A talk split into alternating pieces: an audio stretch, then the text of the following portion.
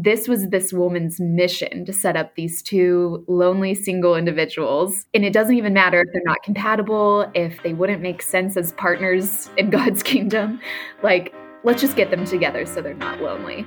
This is the Unsuitable Podcast, where I interview single Christians in order to broaden the conversation on singleness and expand our collective imagination of what is possible for the single life. I'm Mary B. Safrit, a communicator, creator, and coach passionate about filling the gap between what the church offers and what single Christians need. Each episode this season, we're going to be talking about being single and in the church the good, the bad, and the awkward. If you like what you hear, make sure to follow, rate, and review so you don't miss new episodes. Today's an extra special episode of Unsuitable because you're going to get to hear from two guests at once. Audrey Elledge lives in New York where she works at SparkNotes and serves at Church of the City, New York. Elledge is the recipient of the Academy of American Poets Prize and the Virginia Beale Ball Prize. Born and raised in Louisiana, Elizabeth Moore now lives in New York, where she works at Penguin Random House and serves with the Church of the City New York creative team. We're talking to both of them at once because they co authored a book that releases today called Liturgies for Hope. In this episode, you'll hear about untangling cultural Christian expectations, how to treat singles as whole people allowing for all feelings in singleness, and which kinds of relationships deserve more attention and why. Before we dive in, I want to tell you about Buzzsprout. Have you ever wanted to start your own podcast? Podcasting is a great way to expand your reach online. Buzzsprout makes it easy to get started. If you follow the link in the show notes, you can get a $20 Amazon gift card if you sign up for a paid plan, and you can help support the show at the same time. And with that, we're ready to dive into the conversation. So let's go. Hello, Elizabeth and Audrey. Welcome. Thank Hello. so excited to be here. Gosh, I'm just so grateful for y'all being here. I'm so excited to chat today and excited for your book to be out in the world. We are recording this exactly one month before your book comes out, and this is going to release on the day that your book comes out in the world. Wow. Yay. exactly one month. Exactly one month. How are you feeling? Ooh, man. I think we're just so pumped. Yeah, it's just a true delight and surprise. That's how we've been describing it because this was never meant to be a book. It just so Yes. happened to become one. And so I think I won't speak for you, Elizabeth, but I feel like every day I wake up and I'm like, what? what is this? I think that is the primary emotion. If what can be an emotion, Yeah, yeah. just question mark. really? You know how on text messages you can just do the question mark emoji to someone's, you can respond with the question Yes, mark we are That's how I question mark through everything. reacting. Yep. Yes, with like a leading towards total excitement and delight, as you said, Audrey. Yeah, it just feels so exciting. Kind of feels like Christmas morning, almost. Like, wow, this is so fun. Like, it's been so fun to do this together. Um, truly, it's just been like such a joy and so much fun. So that's how that's how we feel. Could y'all give just a wee blurb about how this book came to be, how you came to co author it? Yeah. So Audrey already mentioned this, but it was never supposed to be a book. So the book came to be before the word book was ever, you know, in our brains. We wrote this series of 11 liturgies in the middle of the pandemic. So, well, I wouldn't even say in the middle, like at the beginning mm-hmm. during the the height of the confusion and like uncertainty and anxiety.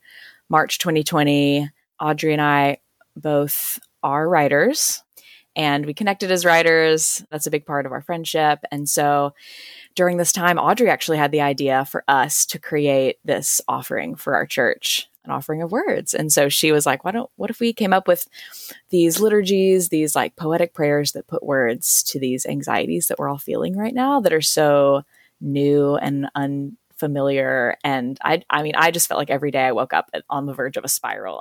it's just like, ah, I don't know how today's going to go.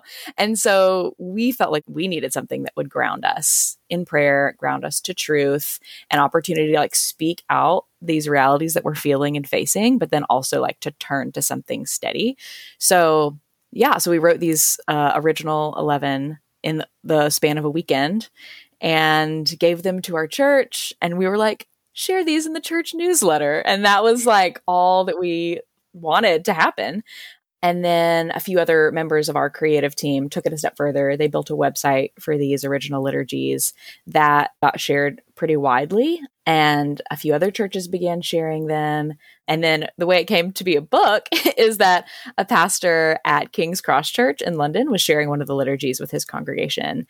And our UK editor was in the audience in the congregation. And so she heard one of the liturgies and was like, this should be a book. And so she contacted us and asked if we wanted them to be a book. And so that was how it got started. So it all it started with Elizabeth Neep, our our lovely UK editor. Oh, Neep. And then then a whole other slew of things happened, which involves Ashley Hong, who we were just talking about. But yeah, Ashley connected us to our agent, and um, then the, the ball just got rolling from there. Yeah, there's just so many different people who were just amazingly in the right place in the right time and believed in this mm. this set of liturgies. I think even before we did, because Elizabeth and I were really writing for ourselves. It was a, an offering for our church in the middle of this super confusing, weary, chaotic time. But I know when I was writing our first set of prayers, I was just like, okay, God, I just need steadiness, just like a moment of respite in the middle of this. And so to see those now transcend that time and give something to someone else is truly a miracle because yeah. I think it just goes to show that when you're going through something, someone else will probably get something from your mm. your expression of it. Mm-hmm. Yes. Wow, I love that. I love that. And I love this. Um, this something I love to do in my work as well is just kind of have the, I don't know, like have the courage to go first and be the one mm. to be mm. like, hey, I'm feeling this thing and just kind of hope that like people aren't going to look at you and be like, "Oh yeah. my gosh, that is so weird." Yeah, you're you the are the only, only one. one. yeah, I've never felt that before. Yeah, nobody in the history of humanity has ever felt that. Yeah. Oh my gosh, what is wrong with you? Uh, no, most of the time people are like, "Oh my gosh, that like put words to what I was feeling so well." Yeah. Like, thank you so much for saying that. I love, mm-hmm. I love that about creative work and about writing in particular that it has that ability and that power to like. Yeah put something out into the world that can be like so resonant and so healing, I think, for people. Mm-hmm. Yeah. I love that. The courage yeah. to go first. I'm going to remember yeah. that. It's a vibe. So you wrote 11 of these liturgies in like a weekend. Would you say that the rest of the writing process was that seamless and effortless? Absolutely yeah. not. I saw where that question was going, and I was like, wouldn't that be nice? Yeah. No.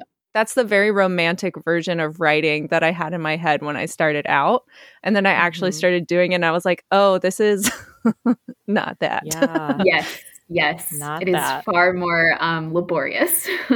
Yeah. I think the first 11 were written so quickly because we had that sense of urgency. Like, mm. we just, wanted to get those words out. It was March 2020, you know, like it was this yeah. time when we felt like there was nothing to grasp onto except for Tiger King. Like it was just a weird time. And what, pastor, what a life raft. yeah, what a life raft. Was I clutching on to that? Yes, I was. Um, but uh, um, yeah, I love that. Our um, pastor, Jon Tyson, he said something along the lines of like right now is a time when especially Christians might be binging bad content. So he was mm. like encouraging us to turn to the Psalms and to scripture mm. and to words of mm-hmm. truth, like an anchor for for ourselves and for our souls and our hope and our minds during this time. And so I think that's why we had so much urgency and we just cranked these out over a weekend because we mm-hmm. wanted to offer like some sort of life raft or like a rope to throw out to people at sea, even if those people were just us. like I was throwing myself a rope, I felt like. And then once we, you know, got the book deal and then needed to write 60 liturgies, that was like a marathon instead of a mm-hmm. sprint. Mm-hmm. And it felt like running a marathon while only training for a sprint. That's what it felt like to me, at least, mm. because it was our first time wow. writing a full length book. And so it was just a big learning process. And I'm so grateful for it because now we can say we've written a book and there's like a certain level of confidence that that gives you because you're like, okay, if I can do it, then I can do it again. And yeah. Yeah, that's a great metaphor. Running a marathon when only having trained for sprints. Yeah, I think the writing process, I really learned that it gets done in the cracks of life. And mm-hmm. like I think you're alluding to this, Mary B. Like we have these these ideals of like, oh man, when I write a book, it's just going to be so cozy and magical, and I'm going to be like, you know, filled with brilliance all the time and full of these mm-hmm. waves of inspiration. And really, it's like a lot of the motivating factor is the deadline. Mm-hmm. but I think for me, it was so cool to be met with creativity, to be met by the Spirit of God in that space of like, okay, I, I have to meet this deadline. So I'm going to sit down to work in faith. I texted Audrey this this weekend. I was like, in faith, I'm like, I've reached the flow state. I was like feeling nothing and I sat down to write and I'm like, I have nothing to give, but like, I'm going to try. And so, but and then like by faith, I'm like, I'm doing it. I don't know what's happening, but like a liturgy is done. So I just think that's one of the coolest things I've I've like learned is like you can sit mm down feeling nothing, but the discipline of sitting down and and starting to write and asking the Lord for words, for help, for yeah. like anything, you know, for a line, like he gives it and it gets done and it's beautiful. And so I just I think I've learned the discipline of writing and discipline has mm. less of a like ouchy connotation now because it's like actually a gift. Mm. Like it's this like this tool I can use and this like muscle that I've exercised and Audrey has too. And yeah. now we know like when we sit down to write, it can happen. It can happen by faith to be yeah. yeah. cheesy about it, but it's true. Yeah. It really was a gift. And like before we turned in our manuscript to our editor, we set aside a day. We went to this like cute brunchy hotel spot in Chelsea and we just sat there in their lobby without being guests for the full day and like swapped what we had written with each other mm-hmm. and just spent the day living in each other's words and like mm-hmm. providing honest but like super encouraging feedback to one another and it was so yeah. cool because we both have an equal stake in this book and so mm-hmm. like just to like have that like trustworthy creative collaborative partner was such a gift because it lessened the burden, I feel like, but multiplied the joy. So it's like kind of the best of both worlds. Yes. And yeah, and Elizabeth and I prayed over our partnership and our friendship before we started writing.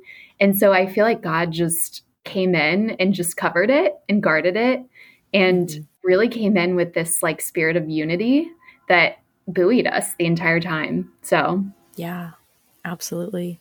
I think it's helpful to have like not only the friendship accountability of like I have to show up to do this work because Audrey's counting on me, but also when I write something and I'm like this is probably terrible, but like what do you think? And Audrey will be like it's amazing or like she'll just tell me, you know, like these parts are amazing, work on this. And so it's helpful to have that like that outside perspective when you're in your own brain saying like I am the worst so helpful to have another friend offer a realistic perspective. So that's been another gift for sure. Yes. Yeah. Yes. Yeah. Yeah. Yeah. You just, yeah, there's so much of it that's going on in your own head that can be very detrimental in some ways, even mm-hmm. though that's mm-hmm. also where the good things come from, right? mm-hmm. Yes. Yeah.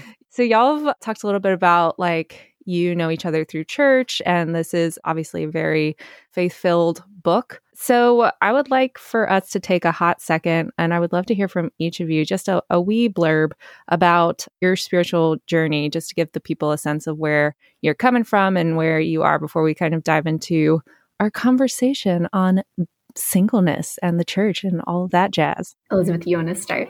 Yeah, yeah, sure. I'll kick us off. Um, so my my faith journey begins with my family. I was raised in a Christian family in a environment in the South, which um, is an environment where there's a lot of Christian values as well, and I'm thankful for that. I'm really thankful for that foundation, and even more so than the traditional Christian environment, I'm more thankful that I have parents who modeled for my brothers and I what it looks like to have a personal relationship with God. And so I am so glad that I didn't experience Christianity as just religion or as just church on Sundays. Like I experienced Jesus as a person and the Holy Spirit as a person and the Bible as God's word, actually like alive and speaking to us, encouraging us, guiding us. So that's amazing. So I'm I'm truly like, wow, that's so cool that I had that foundation instilled in me from a young age. Then I moved to New York about 4 years ago and then my my faith journey very much became my own, I'd say, and went through a long season of a lot of doubting, a lot of questioning, which was very scary at first because I thought that was bad. Learned it's not. Learned it's great, actually. Learned it's like the way to have a better faith and a deeper faith and a stronger faith. So at least that's that's been my journey. So I came to this point where I was like, okay, I can't get rid of these doubts and questions. I must ask them. I must be honest about where I'm at and um, be honest with myself, be honest with my family, with God, with my community. And through that process of honesty, found a beautiful faith that is still growing, still like teaching me things about God and myself every day. So I'd say now my day to day faith journey looks a lot like being honest with myself, with God. It looks a lot like seeking God's word and love through scripture, through art, through friendships, through honesty. And it's amazing. I've just found faith to be this like journey that I love being on, and there are highs and lows, but I love being on the journey with God. I found him to be a very kind and loving and safe God. I, I hesitated on the word safe because I was like, is it safe? Um, I think so for me. I think it's not always easy but um, I think my soul is safe. So, mm, yeah, yeah, I think it depends on your how you want to define safe, mm-hmm, right? Because safe right. doesn't mean that it's going to be a cushy gig. it's like safe doesn't mean safe, but it means safe. yeah, exactly. Yeah. I'm totally tracking with you. So yeah, you tracking? Great. Oh, yeah. oh, yeah. I love that. I love that. So beautiful, Elizabeth. I could just listen to you talk about your faith all day. I love it. So for me, similar upbringing. I was raised in the South in a Christian family, specifically in Texas. And both my parents love Jesus, and they were raised by parents who love Jesus. So I would say my faith is definitely an inherited one. And I don't think I really made it my own or took my first baby step toward making it my own until middle school when I dealt with crippling performance anxiety around my volleyball games, my school volleyball mm. games, which was such a like a small thing in the grand scheme of life. But when you're 12 years old and worried about what people think about you, it can just be the biggest thing up in front of your face. You mm-hmm. can't see anything mm-hmm. else beyond it. And so my parents, you know, encouraged me to pray about it and to talk to Jesus about these fears. And so that was my first foray into prayer, where these like I would just be lying horizontally in my bed at night, just like shaking with fear about my volleyball game the next night and just asking God to see me and help me.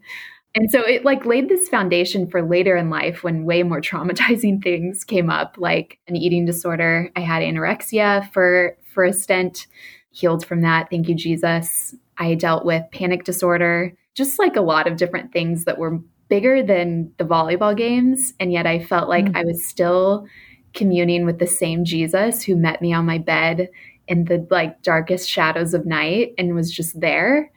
And mm I think what I love so much about Jesus is that he doesn't immediately move us into the mountaintop, but he meets us in the valley. And like to me, that is just a savior who's worthy of worshiping, like the savior mm, who's with yeah. you in the valley and walks you out. And I love that in scripture, our faith is described as a walk with God, a walk with the Spirit. And I think that means, like, you know, on any walk, you might have steady ground, you might have a valley, you might have a mountaintop. And I feel like that has been my experience, my spiritual experience is, you know, wherever I am, and even in those steps, if I'm consumed with doubt and I don't even know if God is real, I still know He's been with me and that those things have not kept Him from being with me.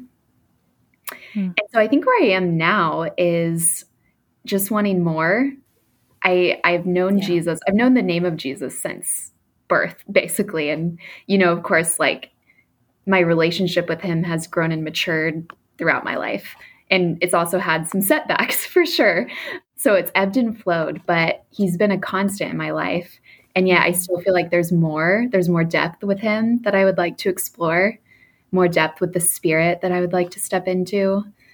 And yeah, and so I think, like Elizabeth said, I'm encountering him these days a lot in beauty, in art, in poetry, in nature, in a lot of places that are not bound by the church walls, which I think a mm-hmm. younger version of myself would have thought that was blasphemous.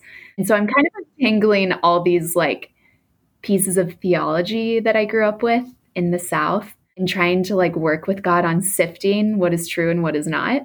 So that's really where I'm at. Gosh, I love what you said about Jesus like meeting us in the valley. And I found that to be so true. When I'm in those kind of valley moments, all I want is for like the feeling or the experience to just like go away. And so when I think of being rescued from those things or like being met in those things, I think Jesus just make whatever this is stop. But I don't know. I guess I in my life have underestimated the power of just being met and seen and held in those valley moments, right? Mm-hmm. Versus yeah. having this conception that in order for Jesus to be good and faithful, all of the uncomfortable feelings or experiences have to not be there. Yeah. But really, I don't know, I found such solace and peace just from that feeling of companionship and also like being reminded in those moments that Jesus lived this fully human life and felt all of the human feelings and had all of those experiences willingly and really stepped into humanity in such a full, mm-hmm. comprehensive way mm-hmm. that I mm-hmm. think is really special and like also teaches me a lot about how to show up for people in those times yes. where like it's not necessarily a matter of fixing or explaining. It's really just that embodied presence that can be so powerful. Yes, totally yeah. agree. So true. So good. I also want to point out that all three of us grew up in the South and then have moved to New Woo! York City. All hey, right.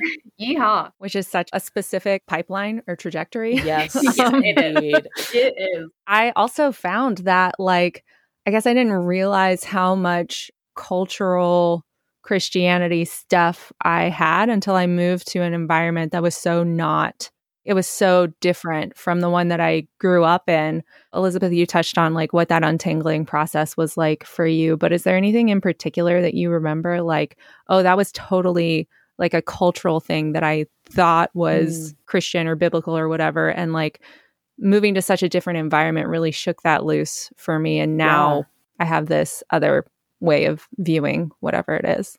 I think so many things. I think we'll, we'll, we'll, get into this, but there's cultural expectations of like marriage and family in the South that yeah. don't that aren't necessarily as as intense in New York. So I think we'll talk about that later. Um, one the another thing that pops in my head is just the awareness of like God is such a mystery. Like yes, there's mm. there's clarity in yeah. some ways, but he's he's God. like he's so mysterious and huge and it's amazing. I'm like the fact that he is a mystery mm-hmm. is so great, such a gift to us. Like it's a mystery, an yeah. infinite mystery we get to explore forever and never run out of like material to sift through. And I think what I was taught is that like is with good intention and I don't want to get too like swinging hard the complete opposite direction because I think this is so good. But like the boundaries of theology in my mm-hmm. mind were like set. It was just like, okay, we believe this specific theology, therefore it's correct and true. And I felt very like I'm not allowed to like question these mm-hmm. theological mm-hmm. beliefs or like boundary yeah. lines or whatever. And I say this by saying I do think it is great to have boundary lines and to have these like guardrails. But also, I, I took them as gospel and I took them as true. Yeah. And I took them as like all these smart people in my life believe this, therefore I have to. And a step further, if I don't believe it or if I'm even questioning it, like that's bad. I'm bad. And yeah. I think that like that, whether that was like actually communicated to me or that's something that I internalized, probably just me internalizing it. But moving to New York has really shown me that like actually like faith becomes vibrant and alive when we like press into the mystery and we take mm-hmm. the like theological guardrails for what they need to be and they're helpful in the right context but also like sometimes they're just not sometimes yeah. we just kind of have to go off the rails and like and explore and like let god take us off the rails you know what i mean like yeah. if god is trying to mm-hmm. like take you somewhere wacky let him i don't know and again then, then, now i'm like reading myself back in and i'm like but don't get too crazy um so i'm just like okay let's all like i'm like okay it's like the the the like tension of like discernment wisdom mm-hmm. you know like that while also the openness to like and also maybe he'll blow your mind so yeah. i think i was very like hesitant and cautious about like mm. new things and yeah. experiencing god in other ways, like poetry, like nature, like questions. But I found that like those avenues are what have actually brought me to him. Mm-hmm. Yeah. So hope that wasn't too woo woo. But Audrey, toss no, it to you. Me, okay, I love this. I started talking. no.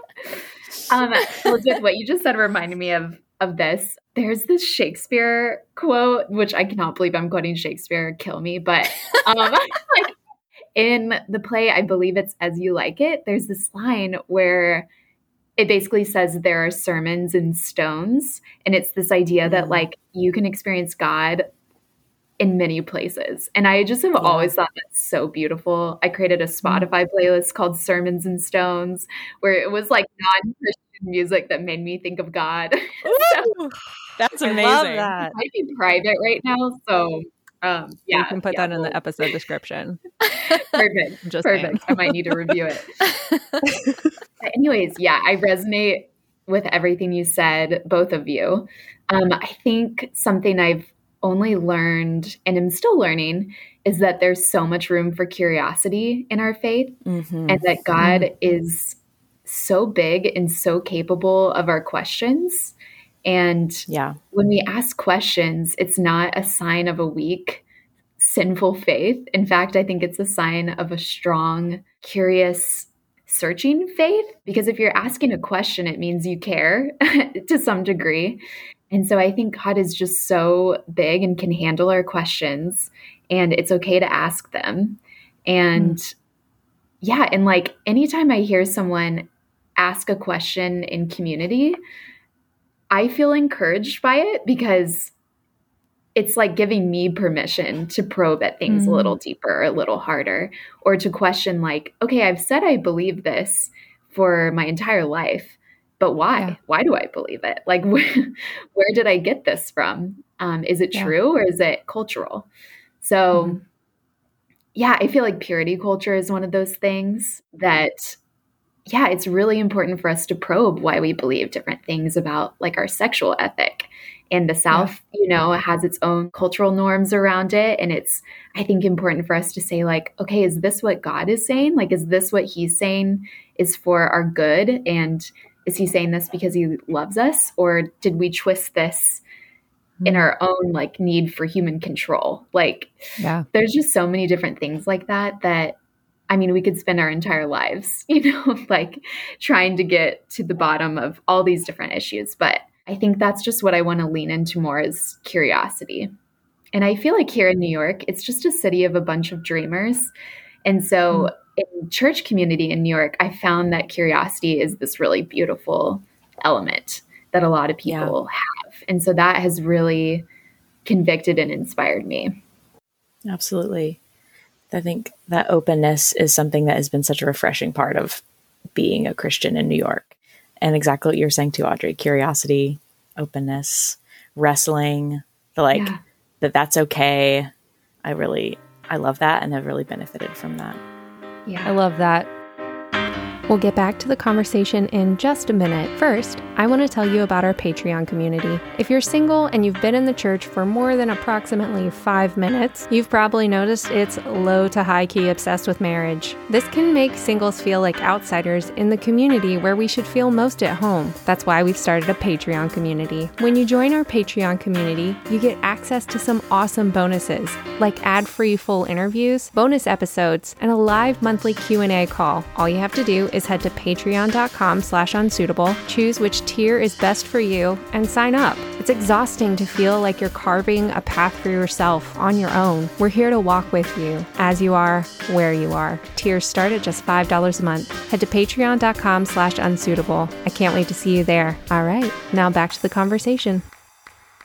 I'd love to hear about singleness, your experience with being single in the Mm-hmm. church. And, you know, if you can maybe think about a time that you were like really aware of your singleness. Always. I, was like, uh, like, story? Am I ever maybe? not aware of it? Yeah. yeah, it kind of feels like am I never not aware? I don't know. yeah. I mean, yeah, I love the story driven prompt. If we uh, want to go back to the South, I can share a story. Let's go back. We're in Texas with you. Yeah. so I just moved to a new town. I'll keep the details abstract just in case. Sure. I Sure, just sure. moved to a new town and joined a church and was deeply single. But I don't even know if I had said that. Like I, you know, I don't know if it was a thing I said. I don't think I did. I think I was just going to this church as Audrey. And during the like meet and greet time where the pastor's like turn and greet your neighbor, um, I met this older married woman. She was sitting in the row in front of me. And she just latched on to this idea that she needed to set me up. Like she found out I was new to town and of course I needed a boyfriend. and so she tried so hard to set me up with this one guy. I think she also had only met during the meet and greet time. Like she had no Of actual course. knowledge of who he was or his character or his interests. And she had no idea about those things for me either. And so she just tried so hard to put us together. And there are not, there couldn't have been two more different people. There really couldn't have been more Wow. Like humans than me and this guy. And so it just felt so like icky, I guess, to feel like Mm. this was this woman's mission to set up these two lonely single individuals. And it doesn't even matter if they're not compatible, if they wouldn't make sense as partners in God's kingdom. Like, let's just get them together so they're not lonely. And so that was Mm. just a bizarre, a bizarre thing. And I ended up going to a different church. I ended up planning myself elsewhere. So I didn't really run into either of them again. But I remember thinking, like, wow, there's just so many other aspects of my being that I would have rather been seen, you know? Mm.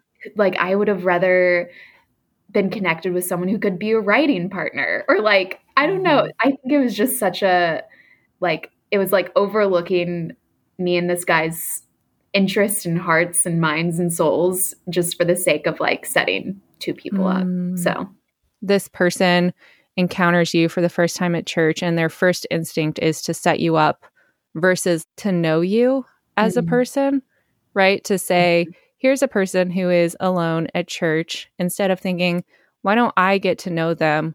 It's like, why don't I set them up with someone who can get to know them? Hmm. And I think this speaks to like a deeper desire that humans have for connection, but singles, I think, particularly in church spaces, aren't necessarily looking for that right off the bat, right? You mentioned all of these other parts of yourself that you would love to connect with other people on, like writing partner or, or you know, any number of things. Like, I'm curious to hear how. I don't know if you've experienced that dissonance a lot, or like what are some ways that you've found people have sort of stepped into that space and instead of trying to kind of offload you into the like romantic pipeline like stepped in and said no i want to i want to know you as a person mm, not like i'm only seeing your singleness about you right. Yeah. I I think that's another beautiful part of community in New York. I have found that my artistic writing side has been most seen and encouraged in New York. And like, I feel Hmm. like community has been formed around that part of my identity and not whether I'm single, dating, or married. Yeah. And so I feel like, you know, there's often a lot of ministries for single people and then for married people. And then there's engaged sometimes. but I'm finding that those are just like not the categories that I want to be in. Like, I mm-hmm. want to be in the group of writers or the group of artists or just like those sorts of of areas where we're reflecting aspects of God's character in a way that has nothing to do with who we're paired with or who we're not paired with. Yeah, and just feeling seen in the way that I feel like God sees me and has created me. And yeah. just like remembering that all of us have years behind us of like history and interest yeah. and family and friendships and desires and dreams and hopes and and those are all comprising a person and like whether or not you're with someone else is just a small part of that. Yeah. A small part of like who you are and who you were meant to be. And so I want to apply the same thing to like my conversations with friends. Like I don't want my first question to be like if I'm getting coffee with a friend, I don't want to be like so how are how's it going with boys? like yeah. I don't want to like start off with that or place so much emphasis on that because it's yeah. one piece of the pie. It's not the entire yeah. pie. And so yeah. I think like the pressure is also on me to to make sure I don't make others feel like I only care about their dating. Yeah. so I think we all have a part to play in this and mm-hmm. I definitely don't think I'm innocent in it. Yeah. Mm. So yeah. Yeah. It's a good point. I love so many things about what you just said. A couple of larger questions came up as you were talking. One, like what do we form community around? And you you mm. spoke to this tendency to kind of segment ourselves even in church spaces right by relationship status. When like that's you know especially for single people i think uh, you know this speaks to my second question which was how do we want to be identified? Like what do we want to be the thing that people think of first when they mm think of us as human beings? Mm. One thing i think that makes it so tricky to like create singles ministries or to reach out to singles is that like there's so many that don't want that to be the thing right that they don't want that to be the thing that they're building community around because any number of reasons to me i think there's a component of like right single as an identifier is sort of identified by what is not present in our lives yeah. when the reality is that our lives are so full in yeah. so many different ways yes so it's a classification that I think can be very complicated for a lot of people. At the same time, I think that that's like uh, such a human thing, right? That maybe singles feel a little bit more acutely for that reason, mm-hmm. where like as human beings, we're whole human beings, right? We're not just mm-hmm. right. our relationship status. And so, right. like, as singles, you know, having that identifier not be a thing of that like gives us social clout or like that gives us, you know, a feeling of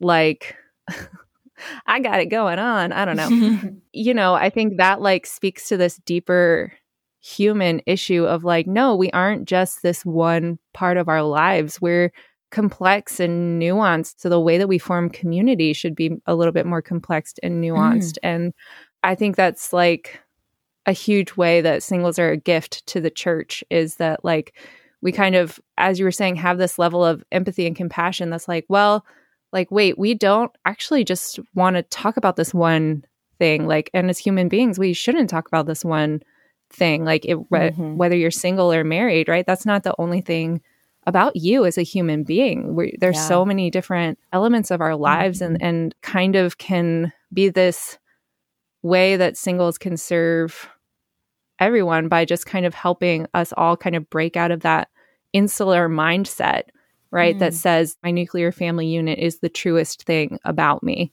Mm. No, there's like so much more to yeah. us as human beings. Yeah. Wow.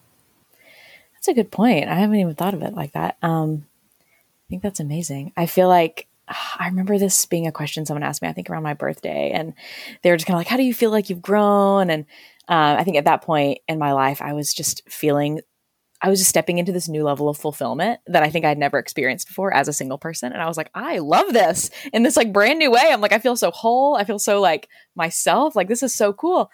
And this friend was like, How can we help you like do that more? Like, how can we help you like keep this momentum yeah. going or whatever? And I really thought about it and I was like, uh, honestly, if you would also do the same thing for yourself, like if we, mm. like, if you yeah. were like equally like pursuing that fulfillment or like experiencing the same level of wholeness for yourself like i think that that mm. is what would keep this momentum going, if that makes sense. It's mm. not like, wow, I'm feeling this momentum of wholeness within myself. Help me feed into yes. that for me. It's like, no, the way that you no, feed into that for me, me, is by, yes. yes, become with me. Like you yes. do the same. like, let's do this together, each for ourselves. And so that was like a really cool light bulb moment of like, we can all experience this. And we all encourage each other to experience that when we're doing it ourselves. Mm-hmm. Yes. And growing in that way ourselves. Yes, yes, I love that. Gosh, that's so good. I feel like a lot of the the struggle with, you know, being in a good place and, and trying to keep going is there's so much around us that I think is kind of pulling us back into this like I have to be married to be complete mindset. So to have the people around you like going with you and reinforcing and affirming mm-hmm. like all collectively together this holistic way Wholeness. of being and living yeah. is really the a good way to kind of combat that pull to like yeah. get get sucked back into that right. what's wrong with me kind of mindset. Yeah. yeah. Yeah, and I feel like I had this thought earlier, Mary B, when you were talking about like people being identified as single and like kind of mm-hmm. what that implies. I'm like, I feel like that maybe just in the church, but I, I, do feel like that sometimes can imply that like we're sad about that, or like that there's like so you're single, so like obviously you're disappointed, or like obviously like yeah. you're you're looking, and that is not necessarily untrue. Like there definitely I'm there are times in my life where I have been bummed about that or have been looking. Yeah. But that's actually not really true right now. Like I yes, yeah. like the fact that I'm single is a statement of fact, but there's like yeah. no implication that I'm sad about that or disappointed or lacking yeah. at all. And so I do think that that's a limiting thing that being identified as single can do is like, mm-hmm. yeah, yeah just it, it, implies that like, okay, so you, there's something missing um, when absolutely there's not. And yeah. Yeah. And this almost, I mean, this is kind of like, I'm kind of uh, processing what this means for me right now. But I do feel like when you, like, I don't know, as I'm experiencing this like wholeness and fulfillment as a single person, and I, that I'm like, oh, I, this is kind of like a new threshold for me. And so, like, mm-hmm. if marriage is not gonna like add to my life, I don't want it. I'm kind of, and that's where I'm kind of like, oh. and so like I think where I'm on with at with that is just realizing like it's gonna take, it's not gonna be just anyone that's gonna add to my life at this point. Like, that's right. My life is really whole right now, and so like, mm-hmm. and so being in a relationship with someone might not help that. It like actually yeah. might detract from that, and so it is this yeah. new level of awareness of like the type of person that I want to be in a relationship with is a very specific type of person, and like. Yeah and vice versa like for that person too like i would hope that like you know if i do get into a relationship with someone they will also be living extremely whole lives that i will add to and not take away from so yeah but the realization that like wow that's actually gonna at this point in my life be rare i don't know i'm just kind of like i don't really know yeah. who would do that so um not and i'm not saying like ah, i don't want to get married anymore but i am just aware that like it's i don't i don't know it's gonna take a lot so, yeah. Yes. Um, I might regret saying this later, honestly. I don't know what I think anymore, but I'm just figuring it out. Um, but what I'm trying to say is there is so much wholeness in singleness, and um, it's really beautiful. Yeah. I mean, I think the kicker is there's this kind of binariness that we maybe assign to like in in how we perceive right the various relationship status where like married equals happy and single equals sad mm-hmm. where the reality mm-hmm. is that both are both like both are both are both yeah. like both yeah. married and single are, are like you go through yeah. like it's all of it right? Like it's mm-hmm. that's just life whether you're married or single right? Like there's certain things right? Like we can't you know negate the fact that systemically there are certain things that are better if you're married right? Like health insurance and you know all that jazz.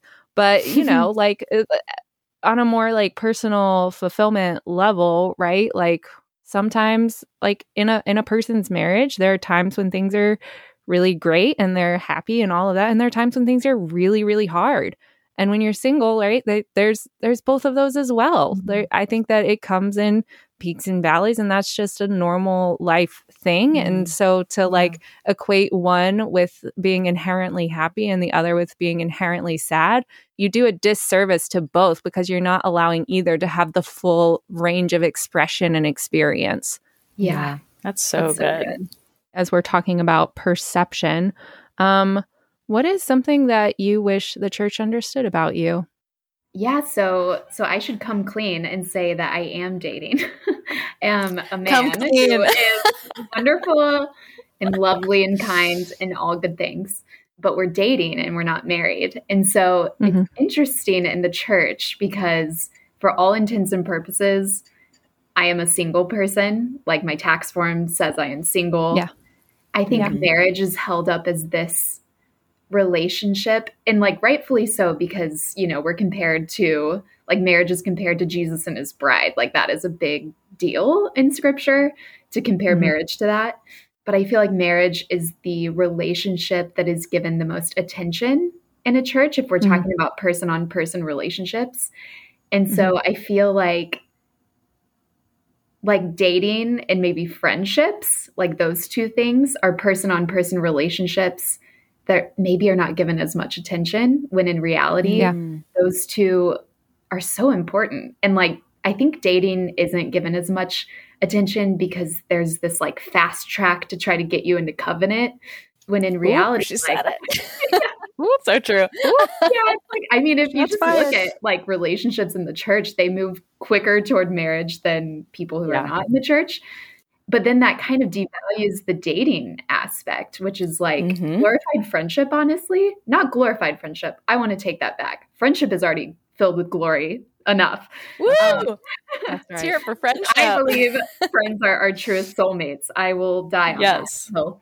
Yes. like dating, there are so many things that it would be awesome to have like mentorship in or like mm. wisdom in and totally. and not just like don't do this don't do this don't do this until you're married but like yeah like what can you add to your dating relationship that's like life-giving mm. and makes you whole and you both are moving toward wholeness together in dating and not in marriage and so so that and then friendship i feel like like same in friendship like how can we grow as people who are in life together who are yeah. whole individuals how can we love each other as friends? How can we nourish friendship?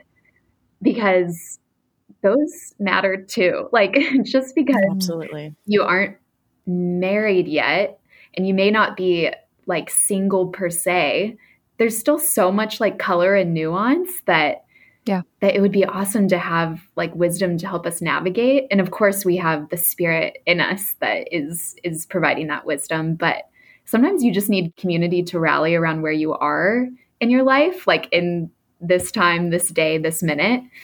And so that's what I would say is mm. that's what I would need. yeah. That is so good. I love that emphasis on friendship.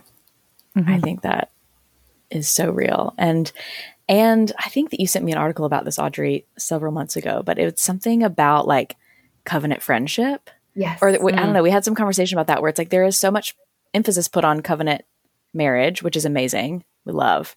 But like covenant friendship, yeah. Like what? Like I, have never even considered that as a concept, but I think it's yeah. so important where it's like you may not be legally attached or romantically attached, but you're covenantally committed yeah. to each other. And like yeah. that is so important and that can happen in friendships. Yeah. So mm. I think that that would be, yeah, it'd be amazing if the church like rallied around friendships. Yeah. Mm-hmm. Mm. I mean, Jesus so called good. us not servants, but friends, you know? And so yeah. it's like, gosh, there's just such a, a beautiful model we have as Jesus as our friend and his friendships yeah. when he was on earth in his ministry. Yeah. Gosh, friendship ministry. friendship ministry.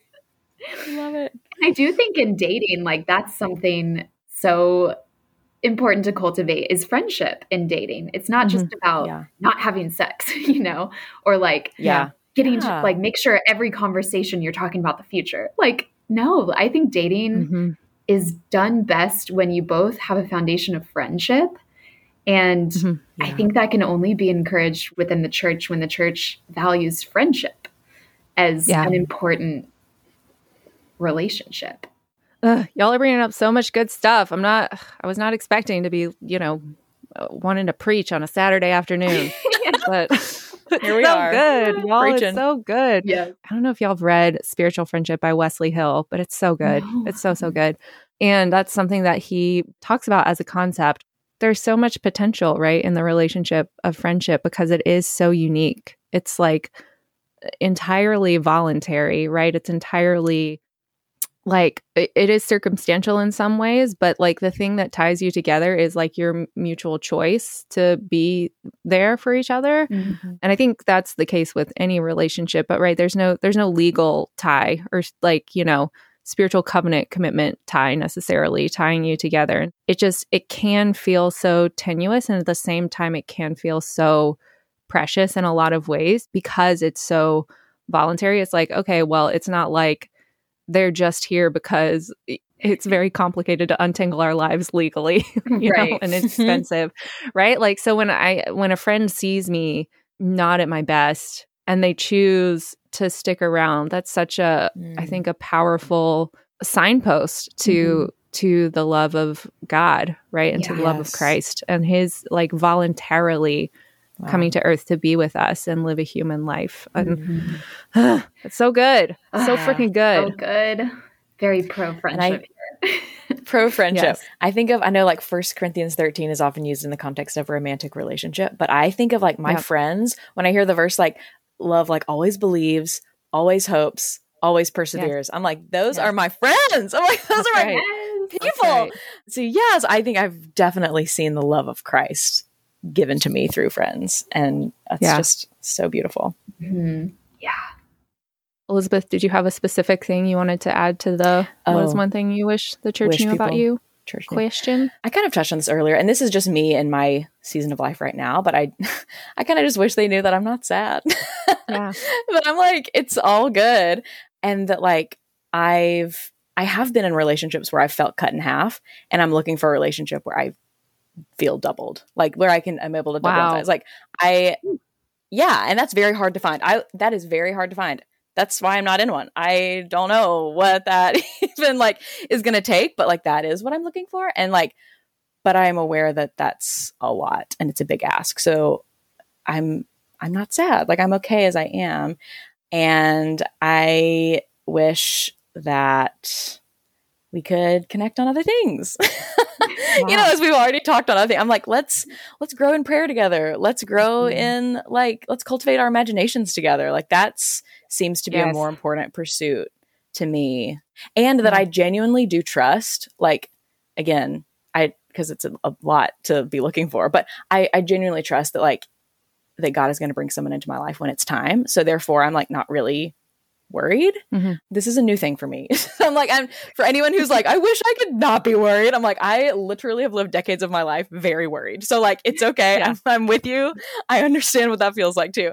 But at this point, I'm like, God's gonna bring someone if He wants to at the right time. So I'm kind yeah. of like letting myself off the hook right now yeah. in that in like that regard. So I just feel like if other people also felt let off the hook, like if you, unless you like genuinely meet someone who you're like, wow, they would be a creative, great creative partnership, and I think she'd be into him. Mm-hmm. Great, set us up. Mm-hmm. But if not, I'm okay. like I really am yeah. like fine. So yeah. Let's circle back a little bit to this incredible phrase that you said. Okay. What was it? You I've had relationships where I felt cut in half. Oof, versus yep. like a relationship where I want to feel doubled. Doubled in size. Yeah. RIP me. I love that so much. Yes, I had a mentor tell me that. She was like, I had, this is years ago, but I had just gotten out of a relationship and was devastated. And she was like, Elizabeth, yeah. that relationship cut you in half and you need someone who's going to make you double in size. Like halved. So you need to be doubled instead of halved. And I was yes. like, oh, yes. Excuse me. I am. okay. Yes, I am Lord. Very clamped. Yes. That and where the other person is also, right yeah, like where you're mutually doubled instead yeah. of like mutually halved, or maybe one person is halved and the other person's just fine. You know, like that's also not. And healthy, the other so. person's one and a half. Yeah, they have yeah. one of your halves. They have yeah. been in a lot of those too. That, oh, me too. wow. I'm just gonna sit for a hot second in that mm. phrase because I love that so much. Because you're right. It's like um I don't know. I I don't know why this is what's coming to mind when I think about that phrase, but I think about like the relation like and this is not to disparage anyone this is how i was in my dating relationship but you like i think about relationships that like pull you out of areas of your life that are very that can be very life-giving like like mm, you start yeah. dating someone and like that's all that is like your life becomes you're like uh, ghosting your friends blah blah blah that whole thing mm. I feel like that's what kind of comes to mind when I hear that phrase. So, like, is it a person who is going to step into, right? You're going to step into all that is already going on and all mm-hmm. that is mm-hmm. healthy in each other's lives versus are you going to mm-hmm. pull each other out of the yeah. things that are healthy and whole mm-hmm. and like obviously there's a sense of you know you're like combining two people's lives and so there is a sense of like well there's certain things that kind of have to be compromised or or whatever yeah. but like also is this relationship inviting you to like sequester yourself and isolate yourself in this relationship or is it yeah. inviting you to step into even more of yeah. like health and wholeness yes. and, and, all of that totally yes.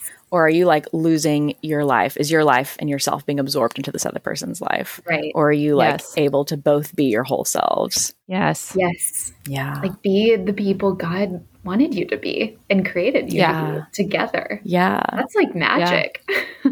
totally yeah. and both being excited about the other person's wholeness like yeah. being really like i see that you're whole and i love it and i want to like encourage that and like yeah. only help that grow and yeah, for that to be mutual a mutual kind of pursuit and this like yes. mutual upholding of the other person's wholeness i feel like that that would be amazing but i do think my i will speak from my experience and what i haven't done well which is that like i think i in my past relationships have not had a healthy sense of who i am as a whole person. And so i go into a relationship expecting the other person to complete that or to like give me affirmation in these areas where it's like they really don't it's nice if they do i would love that but like it can't be all on them to like affirm me boost me like complete yeah. my insecurities if that makes sense to like fill in those yeah, gaps yeah. for me and so that has then led me to like be unhealthily dependent and i don't know if that answers your question but i feel like to kind of be in this like healthy give and take like with two imperfect people it yeah. it may take a healthy dose of like you kind of being you and God together being able mm. to like be okay. Yeah. And then the other person like can add to that. Yeah. Yeah, I think both people need to be moving toward health and wholeness and sure of the of who they are in God with the underlying caveat that of course we're human and imperfect but the direction mm-hmm. I think should always be facing forward together. Um, yeah, I'm no expert in relationships at all, so I'm never going to position myself as that. But I think I've found that in the same way that friendship usually forms with ease, I think a good relationship, a good romantic relationship, should have that underlying current of ease as well. Like when I hear of friends who are constantly having hard conversations with their significant other and like constantly working through things.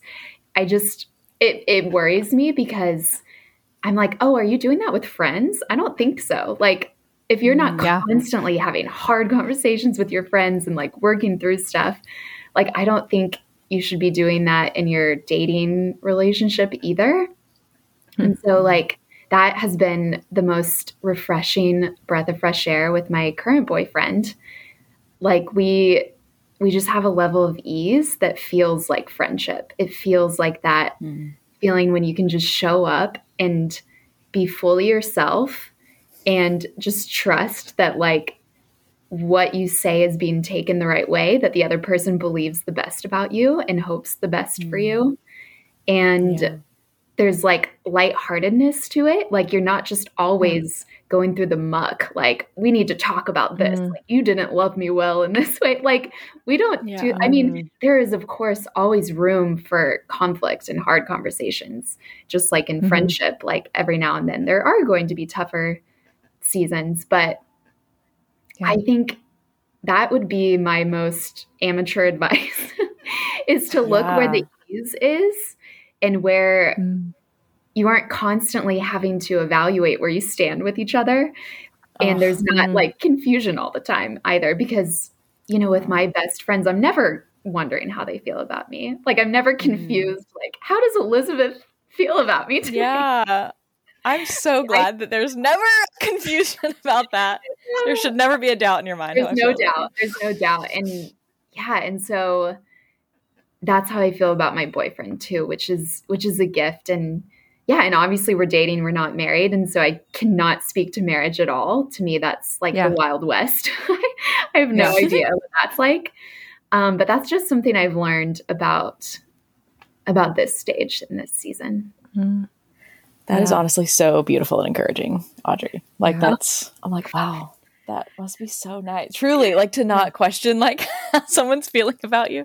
Like, yeah, yeah that's so great. That's amazing. So great. But yeah, like I said, we experience it in friendship too. So mm, like yeah, that yes. gift is accessible to You're all right. of us, like whether or You're not right. we're dating. So that's just so beautiful that God like wants us to be connected and in relationship, like whatever that relationship looks like.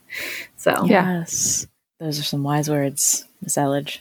I also I feel like conflict done in a healthy way breeds intimacy in the long term and like drama just doesn't like drama just perpetuates chaos. So i do think like you're right there's definitely a difference in those 2 mm-hmm. yeah. sure. yes. Yeah.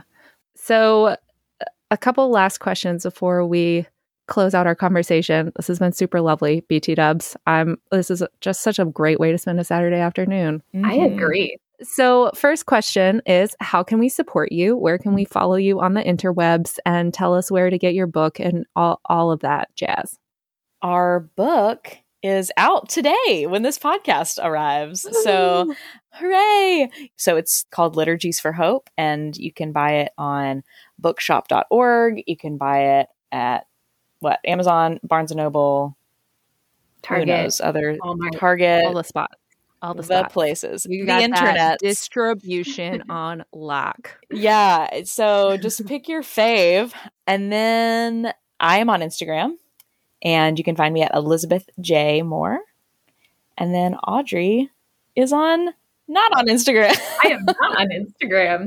I am on. Twitter, Audrey May 17. Cool. Well, I will put all of those things in the episode description so it's nice Ooh. and easy for people to find y'all. My last question for you is tell me one thing that's hard right now and one thing that's great.